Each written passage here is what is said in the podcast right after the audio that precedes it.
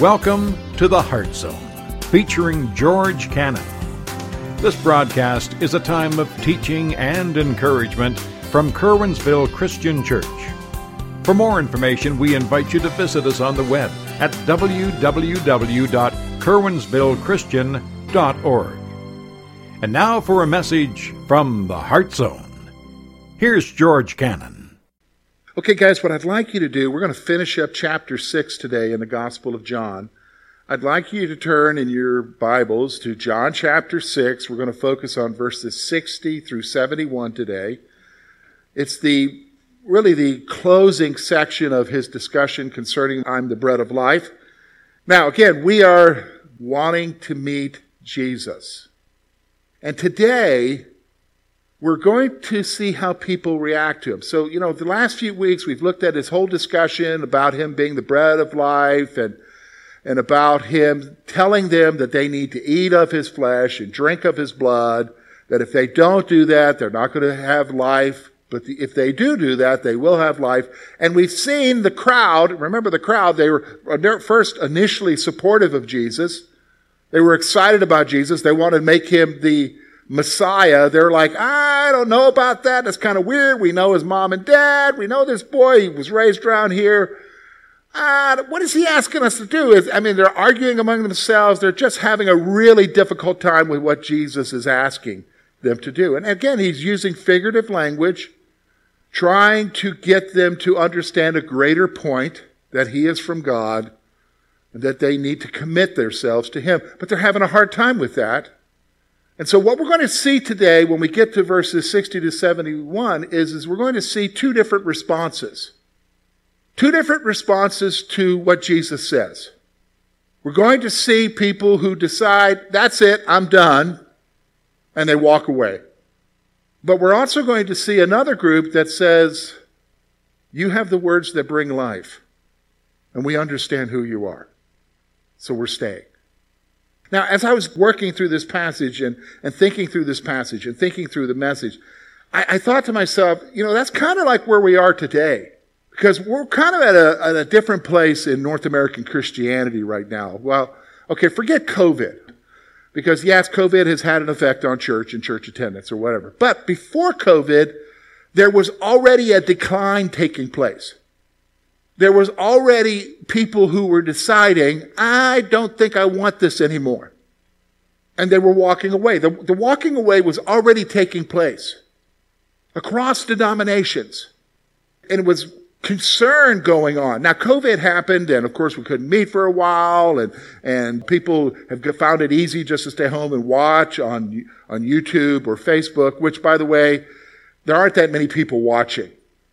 There, you know, there are faithful ones, but not like it used to be at the beginning of COVID. So, what's going on? Well, I, I realized as I was reading this, sometimes people follow Jesus at first for some reason. And then as life goes on and they realize what Jesus really wants from them, they decide, I don't want that. And so they walk away. And that's what's happening here. Now you say, what, what, George? I'm trying to wrap my brain around what you just said. What Jesus wants from us. What does he want from us? You. He wants you. He wants you in a relationship with him. He wants you to allow him to guide your life. He wants you. Now, you say, well, people got a problem with that? You'd be surprised. We have that tendency where we don't like someone telling us what to do. I mean, don't you have that tendency? Next time you're at work and somebody tells you something you don't want to do, think about how you're feeling at that moment. Where'd that come from? That's your tendency. It's a human tendency. And so people, even when Jesus says, I want you, I want to help guide your life, I want to bring you life, something within us bucks, especially when he starts pointing out stuff that we don't want to let go of. You know what I'm talking about. He's, he's saying to you, let go of this. Let go of this. This is destroying you. This is hurting you. This is, this is affecting the relationships around you. Let, let go of this. I, I have something better for you. Ah, I think I know better. I think I know better. And people are there. And so for some, They walk away. And that's exactly what's happening in this passage. They couldn't understand what he was saying, and what they were saying sounded so radical to them. They were like, I don't think so. So they walked away. So I want you to notice with me the passage. We're going to look at verse 60 to 71. And I want you to notice we're going to see hard words, a reaction to hard words, but with the very same words, there's another group, and to them it's words of life. Same words. Okay, does everybody understand me? It's the same words. It's the same thing coming out of Jesus. Just two different responses. And so that's what we're going to talk about is you and I have to come to a place where we have to decide what to do. Deciding what to do with what Jesus tells us. That's really what life is about, right? Especially for us as believers. Deciding what to do. And we're going to see that there is some decisions being made here in this passage. So here's what it says. Here's what John writes in verse 60. Therefore, many of his disciples, when they heard this, said, this is a hard saying. Who can understand it? When Jesus knew in himself that his disciples complained about this, he said to them, Does this offend you? What then if you should see the Son of Man ascend where he was before? It is the Spirit who gives life, the flesh profits nothing. The words I speak to you are spirit, and they are life. But there are some of you who do not believe. For Jesus knew from the beginning who they were who did not believe and who would betray him. And he said, Therefore I have said to you that no one can come to me unless it has been granted to them by my Father. From that time, many of his disciples went back and walked with him no more. All right, let me read that again. From that time, many of his disciples went back and walked with him no more. Then Jesus said to the twelve, Do you also want to go away? But Simon Peter answered him, Lord, to whom shall we go? You have the words of eternal life. Also, we have come to believe and know that you are the Christ the Son of the living God. Jesus answered them, Did I not choose you, the twelve, and one of you is a devil? He spoke of Judas Iscariot, son of Simon, for it was he who would betray him, being one of the twelve. All right, so we're going to see two different reactions here. We're going to see same words. Okay, so these are people who are reacting to the same teaching. What teaching? I'm the bread of life. Eat of me and you will have life. Eat of my flesh, drink of my blood. Two different things. Two different groups of people who are hearing the same words, they're responding differently. One group, it's the crowd. Remember I told you it's the crowd. They're first supportive for a reason. They want something from Jesus, but then when they find out what Jesus is really saying and what he wants, they're like, I'm out of here. And that's what they do. They leave. They're hard words to them. But then there are others who realize who he is and that their deepest longing can be fulfilled in him. And so they realize that he has the words of what? He has the words of life. And they respond. So we're going to look at it together. So let's look first of all at the hard words. What's going on? Verse 60, look at what, what they're saying. The writer writes, Therefore, many of his disciples. Okay, so these are people who say they are following Jesus. Okay, so many of his disciples, when they heard this, said, This is a hard saying. Who can understand it? Now, what was hard about what he was saying? What he was asking for from them. That, that's really what the issue. It's not what he was saying. It's what he was asking for with, by what he was saying. You understand? They were wanting something from him. What? Bread. He just fed them the day before, remember? And so now when they understand what he's calling them to, ah, we don't want that. It's, it's, we don't understand that. We, we, so they're upset. So what is it? They were offended because they did not understand Jesus. They were offended. How do you know they were offended? Well, if you look at verse 61, does this offend you? That's the question he's asking here. Does what I'm asking of you offend you? That's really the issue, isn't it? What would offend them? All right, so think about it for a moment. I want you to think for me. When you think about Jesus and what he's offering, he's offering us a renewed relationship with God. He's offering us the means by which that takes place, the cross. And that everything is taken care of, that the offense that was on our part, our sin, was taken care of on the cross. There is forgiveness, there is a renewed relationship. What does he want from us? Commit your life to me. Now, you would think that would be simple, but it's not. Well, I thought it's by faith, George. It is by faith. Faith in what he's done, faith in trusting in him. But here's the thing. That's the whole issue, is trust. Because when he says, I want you, you come to the place where that faith is expressed then. You either say, Here I am, because I trust you, Jesus, or I don't know about that because you're not willing to give up yourself. Did you understand what I'm saying? And let's be honest, I, I'm a human being. I'm a control freak. I like to be in control of what happens around me. Don't we all like that? And I don't like not being in control. We understand that, right? We want to be in control. But isn't that the way life is? Jesus is saying, I took care of it all for you. I have your best interest in heart. I love you. Let me guide you. Trust me. Commit yourself to me. And let's be honest, we don't do good with that, do we? I don't. So they were offended because of that they couldn't understand what he was asking or what or they didn't like what he was asking. Here's, here's the second thing I want you to see. Jesus asked, what would it take for them to believe who he is? So when you look at verse 62, he says this. It's kind of like, why did he put that in there? What then if you would see the Son of Man ascend where he was before? What's he saying? What? Do you need to see me leaving and going to be, ascending to be with the Father? Is that how you're going to finally believe me? Is you need to see something spectacular happen? He's saying, what, what does it take for you to believe me? Well, that's a good question for us, isn't it? He's calling us to trust him. But see, they don't want to do that. By the way, think about it for a moment. If this is what is so ridiculous. So far through the gospel, we've seen them continually ask for a sign. Give us a sign that you are the Messiah. A sign. Folks, what kind of signs do they need? He's healing.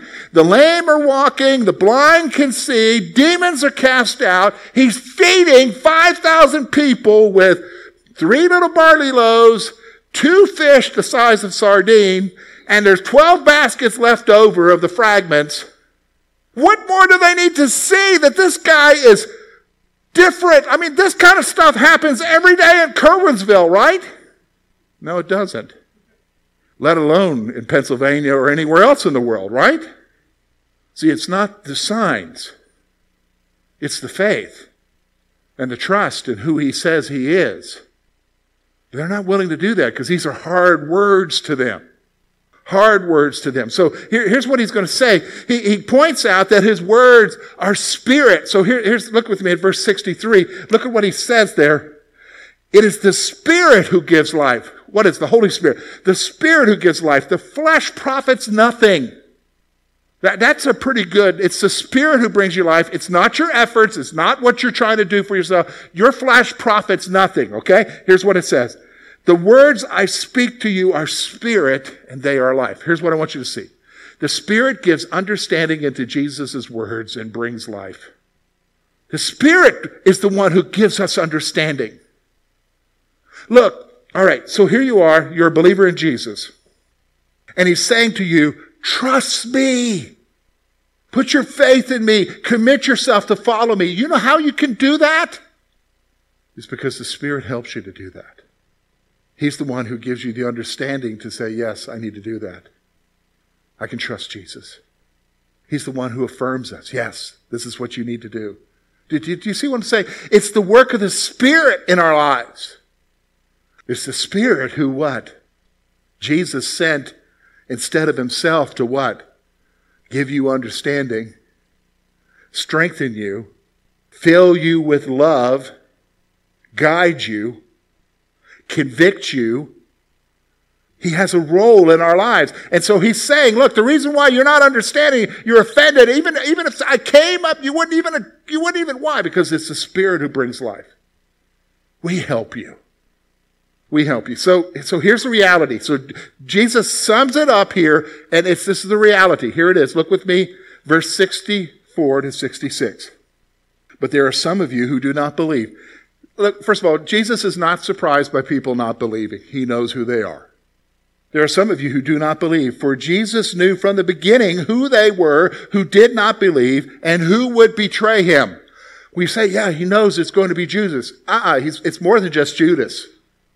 What do you mean more than just Judas? Well, remember, Pilate, who do you want?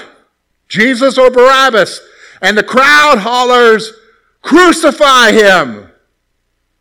Now, who's that crowd? All people who hated Jesus? No, I'm going to tell you right now, probably some of them were what? Excited about Jesus, following Jesus. When he didn't produce what they wanted, they were what? We're out of here. And now what? Get rid of him. So when it says here, he knew who would not believe and who would betray him, he knows even the people who what would say what? Crucify him. Listen, let's go on. Everybody says. And he said, Therefore, I have said to you that no one can come to me unless it has been granted to him by the Father. Here's what I want you to see. Even with the hard words and their reaction, no one comes to Jesus unless the Father grants them to come. It's God who opens their eyes. Now, what does that mean, George? Well, let me tell you what that means. All right, so everybody here has somebody, a loved one, who does not believe. Am I right in saying that? Yeah, right? Either a friend, somebody we work with, either a relative, who doesn't know Jesus. They can't see it no matter how many times you try to talk to them about it. They just don't see. They just don't want to believe.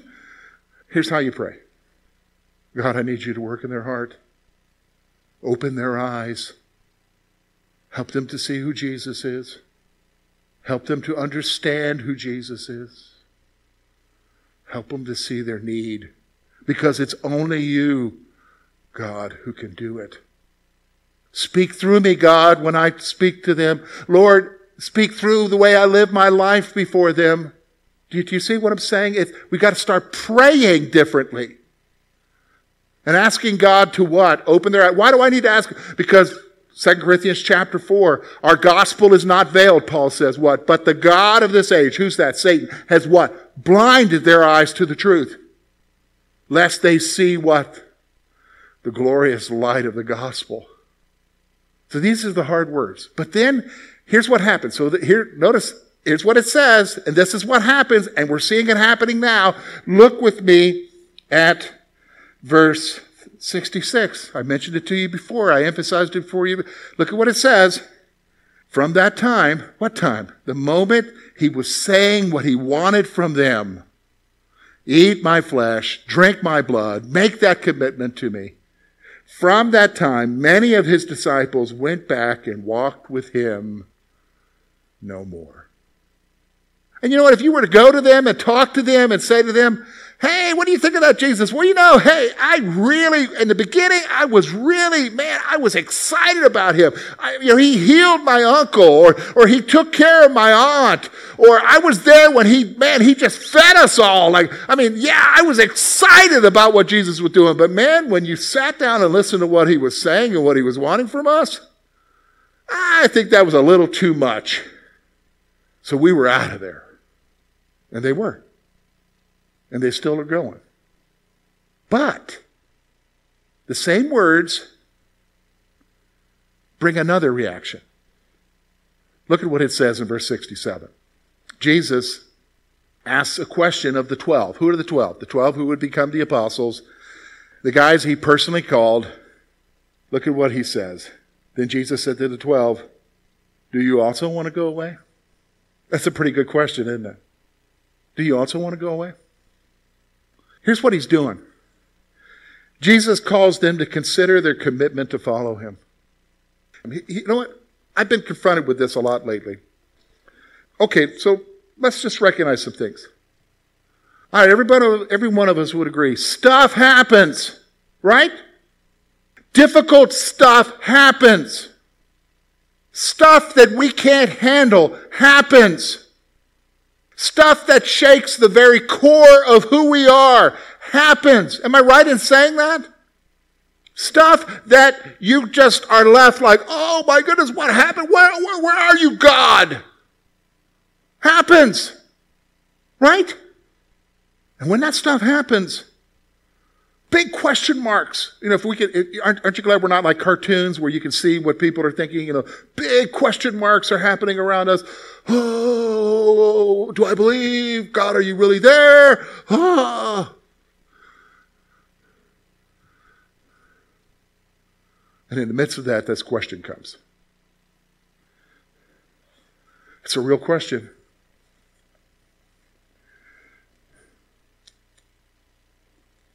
Do you also want to go away?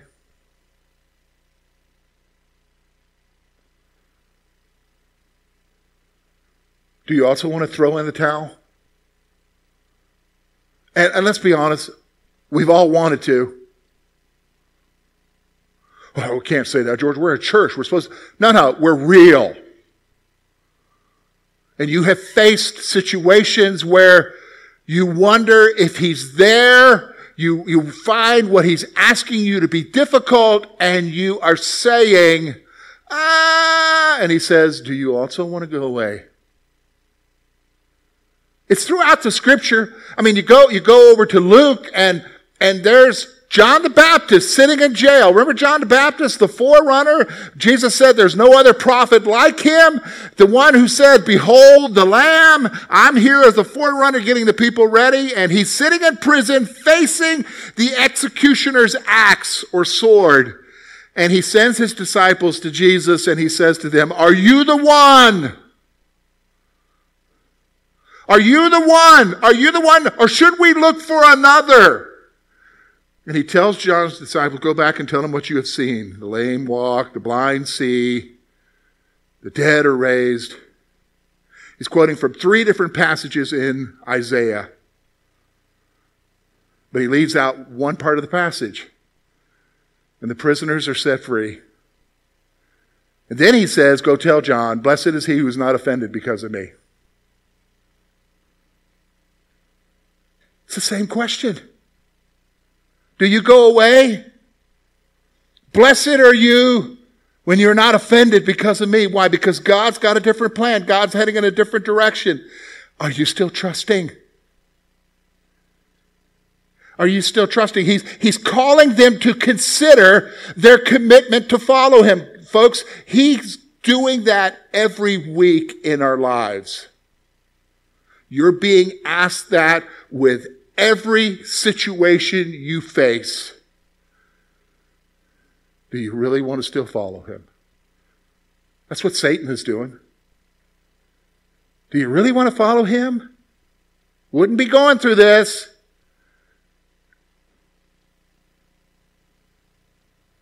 But here's what had happened. So Jesus asked that question, and Here's what Peter does. Peter responds. He's the spokesman. He responds. Look with me at verse 68. Peter, Simon Peter answered, Lord, to whom shall we go?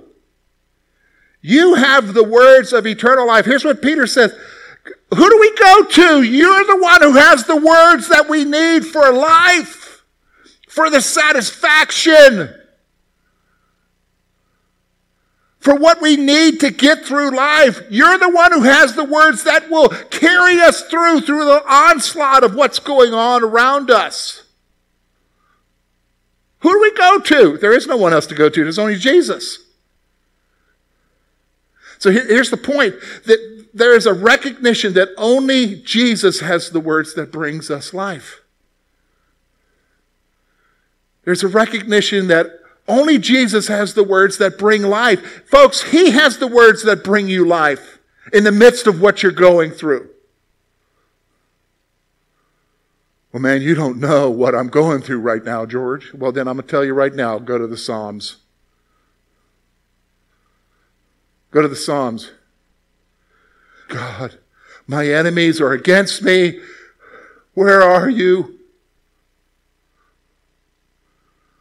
I have you, Lord. You defeat them.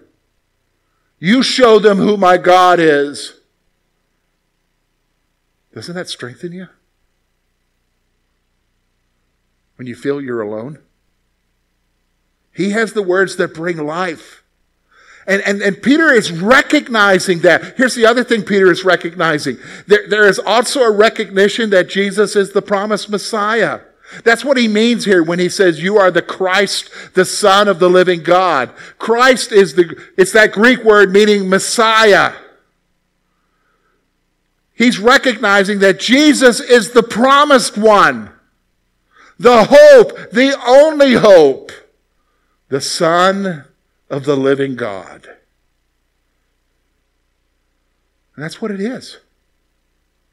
It's not just that we recognize that, that His Word brings us life. It's the one that we've chosen to follow is the promised one. It's Jesus we're after. And that's where life is. But there's something else I want you to see here, and that's this. With that, Peter is expressing Yes, we're following you, Jesus. We're choosing to follow you. But look at what Jesus points out here. Look with me at verse 70. He says this Jesus answered them, Did I not choose you? The twelve, and one of you is a devil. What's he doing here? Jesus reiterates that he has chosen his followers. You came to him, but he came to you. Do you know what I'm saying? That's what's so exciting. You came to him. You decided, but he, he's the one who gave you the spirit to what? Understand. He's the one who gave you the strength to respond. He's the one who chose you. What does that tell us? Are you ready for this? Are you ready? Just hold on to your seats. He wants you. He wants to have a relationship with you. Think about that for a moment. The God of the universe wants you, you with your warts and your stuff and your regrets. He wants you. So he did everything to have you. And that's what they're recognizing. I hope that's what you're recognizing as well. Hi, folks. This is George. I want to thank you for listening this morning, and I want to tell you about a free app that you can get for your mobile device that will allow you to access all the materials and information you need about our church in one device. Simply go to your App Store on your Android or Apple device and search for Curwensville Christian Church. The app is free, and what you'll find there is everything you need to know, plus all the teaching from our church as well as this program. And we hope that you will utilize that in your search for Christ. Until next week, folks, take care and may the Lord bless you.